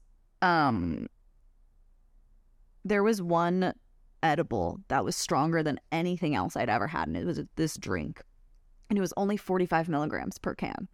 But I remember someone came up to me, like I was drinking it on a weed video set, and she came up to me and she like snatched it out of my hand, and she was like, feeling it, like how much of this did you drink, like like weighing, you know, like trying to feel how much was gone out of the can.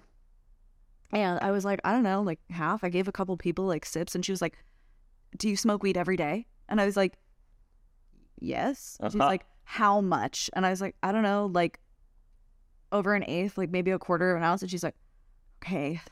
Like she was scared for me. And then I drank it because I was like, I want to know what she's scared about. Uh-huh. And I have eaten like five times the measured amount. That like I've eaten way more than forty-five milligrams of weed, like in an edible or whatever, of T H C. And this drink made me like, it felt like maybe the first time I had ever eaten a weed brownie. Like my eyes were low and red and glassy. Like I don't get red eyes ever. And I was like, whoa, man, that's, that's, a, that's what weed is. Uh-huh. So I just think that, like, the way that edibles work, I don't know, the dosing is kind of inconsistent, and, like, people metabolize it differently, and are you good at making it? Yeah. Oh, yeah, forty-five milligrams would destroy me. Even five is actually... Five would destroy you? Five will make me extremely, extremely, extremely stoned. They give five milligrams to like teenagers. I know. I somehow am not tolerant. I guess I just don't smoke enough to be I've never been able to like hang to hang on the on the like intense end of the spectrum.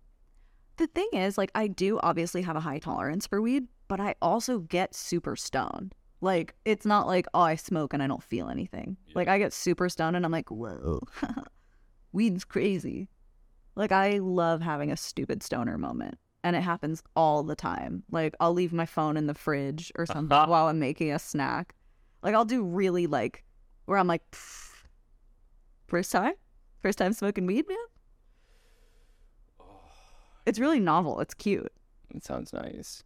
I wish I could smoke weed during the day. I, I just find that I it's like not possible to do chemistry while while stoned. Yeah, I don't like. I don't do drugs like at my work, but it's a little different, like with consent and stuff. Also, it, I don't know.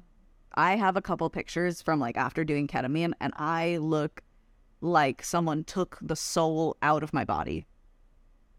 Like, I'm just going to show you a photo. It looks crazy. My brain, not there. But a lot of people think that, like, people do a lot of drugs on porn sets, which I find, like, kind of funny. Do they drink? They must drink occasionally or not. Not really. Really? I've only been on two sets ever that had had alcohol on them. And one was a really shitty guy who got, like, you know, he's out. He's been gone.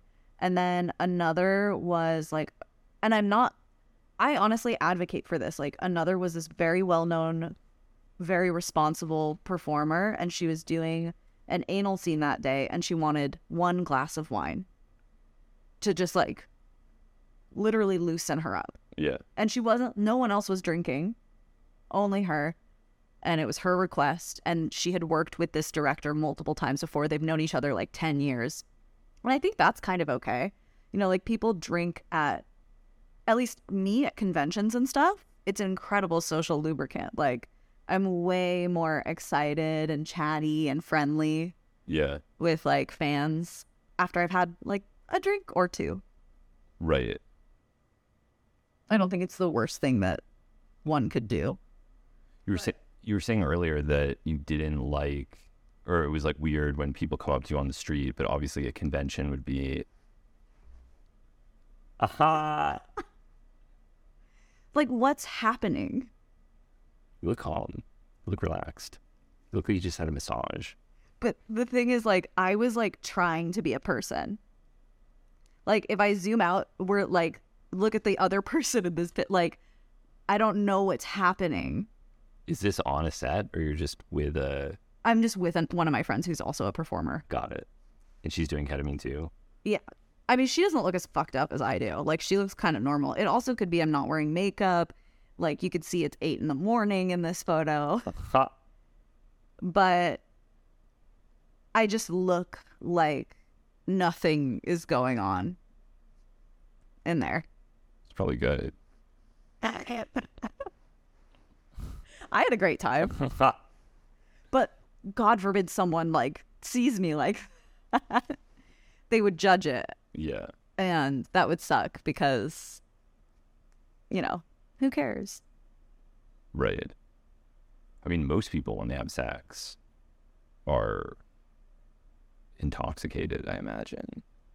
I actually, that's, like, something that I didn't consider until, not, like, very recently, but semi-recently, where I realized that, like, most of my sexual experience has been totally sober, or, like, I smoke weed, but other people, like, meet at bars almost exclusively, or, like, they meet on a dating app and they go out for a drink, or they have dinner but they have a drink with dinner. Like, most people get fucked up to, like, date or hook up. Oh yeah.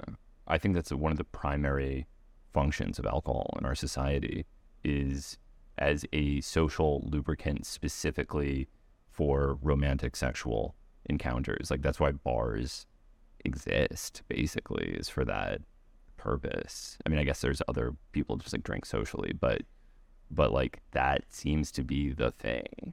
Yeah, most people uh I I like have a hard time even, like, conceptualizing that. I'm like, because I don't really drink much. Yeah, me neither. Um, I did have a drink today at the Russian bathhouse. The worker bullied me. He was like, come on, you're not going to have a shot of vodka? And I was like, I'll have a shot if you have a shot. And he was like, okay, then we do tequila. And he pulled it out, and my friend was next to me, and he poured them one too, and they were, they're not drinking right now. And I, I was like, what? Now I have to drink both. And uh, I did. And then now I'm here. I mean, I went in like the, the sauna and the schwitz and stuff, so I'm sure I like mostly sweated out, but I'm not a big drinker. I drink like maybe, I get drunk maybe ten times a year. Maybe. And sometimes I'll have like one beer and then I'm like, oh, guys, it made me sleepy. Yeah. I could see that, though. Like, I would imagine, I guess they're, people on these sets are professionals, so they're less, they're like mentally prepared. But for a normal person, they would definitely have to drink to like even have sex with a stranger during the day with other people watching. Like, it would just be so, probably like so frightening. Yeah, I mean, a lot of us, at a certain point, you know everyone, though. You know, I've been a performer for ten years, so I'm speaking from, like, a certain place of privilege and experience, but most of the time I show up, and I know you by now. Like, we've worked together. There are people, out the, the first time I worked with them, I was eighteen years old, so now I'm like, hey, nice to see you again. Remember, I don't like spit, and uh, don't worry, I won't touch your butthole, or, like, you know, ah. something like that. Like, we all know each other. So we're not, like, actually having sex with strangers anymore. At a certain point, you're just having sex with, like, acquaintances and, like, work friends. Right, right, right. Right. Such an interesting world, all of it. Like, do you... I, I imagine OnlyFans was kind of, like, a really revolutionary sort of... Like, for me, the equivalent would be Patreon. Like... So OnlyFans has actually been around way longer than people think. Like, it was around in like two thousand fourteen or two thousand fifteen, and it was an app in the App Store. Oh. And I was using it then, and I was only making like maybe two hundred dollars a month from something like that. Because it was a, I mean, think about what iPhones were like back then. Right. Like the quality of a photo, fo- a quality of a photo was bad. Um, the user interface was still kind of bad. Like, imagine what that app looked like. Right. It was awful. Yeah. Um, and I stopped using it because someone like stole all my pictures and put them on Reddit. Yeah. And I was like, fuck this. I'm not making enough money to use this. Yeah. Um, and then they took it out of the App Store, and then, you know, four, three or four years ago, it came back. Um, but that's because one of the biggest live stream cam websites, the owner bought OnlyFans. So. Right. So it was, it is revolutionary, and I do really like it.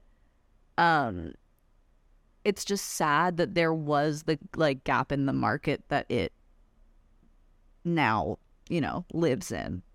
Like, someone should have done it sooner. Right. It shouldn't have like, we shouldn't have needed to wait. That's not English. Um, I don't know why it took so long for someone to be like, hmm, what about like Twitter but for porn? I think everyone was so accustomed to seeing the internet as a free place, especially when it came to individual user-generated content. Like, the idea was if you're going to pay for something, it would have to be like from Amazon or something like that, but you would never pay for something that an individual made straight from that individual. Well, you know, Patreon used to allow sex work, and then they kicked us all off at one point. And, like, I know a bunch of people who wrote, like, an open letter being like, hey, this is not cool. And they were like, sorry, you're high risk. Bye. So dumb. I mean, a lot of it comes from, like, credit card companies. But then the credit card companies are getting lobbied by, like, far-right Christian organizations saying that, like, they're allowing, like, child sexual assault material and stuff online. Right. But also, the same people who are, like, being like, we should get rid of this, are calling it child porn, which it shouldn't be called. It's child sexual assault material. Like, when you, like, I don't know, words mean things. Yeah. Yeah. Yeah, I guess it does introduce this whole content moderation issue for them, because as long as it's not adult content, then they just don't moderate anything. Exactly, because adult content also falls under, like, there are obscenity laws that vary from state to state. Yeah. And that's, like, the biggest issue. That's why most porn websites will be like, verify that you're over twenty-one, because in certain jurisdictions, it's not eighteen, it's twenty-one. Right. Right. Yeah, it's a mess. I mean, the drug stuff also, of course, has an issue on YouTube. Like, I can't monetize any videos that I make on YouTube. They just all get demonetized. Yep. Because someone, because of the content. Because of the content will be seen as promoting drug use or whatever. Sort of like educational. Yeah. Yeah. Yeah, I mean, I'm, like, shadow banned on Instagram. Like, nobody sees my posts. If you type in my name, like, seven fake accounts come up before I do. Which is so funny, because Instagram is already, like, like how much Instagram traffic is essentially softcore porn. It's hardcore porn, actually. Like, I see hardcore fucking on Instagram regularly. It's crazy. And I get deleted for show, like, because someone got a hard-on when they looked at me fully clothed. Like, um, no, I get tagged in, like, these spam bot accounts, and it'll be, like, either a scene of me or someone else or, like, some amateur sex tape. And I report it because I'm like, maybe there shouldn't be, like, hardcore porn. Like, I should be allowed to post cleavage, but I just, that's not what Instagram's for. You know, like, we know that that's not what Instagram is for. Twitter, like, explicitly allows adult content. Right. Go on Twitter if you want to watch fucking. On your social media, that is. Yeah.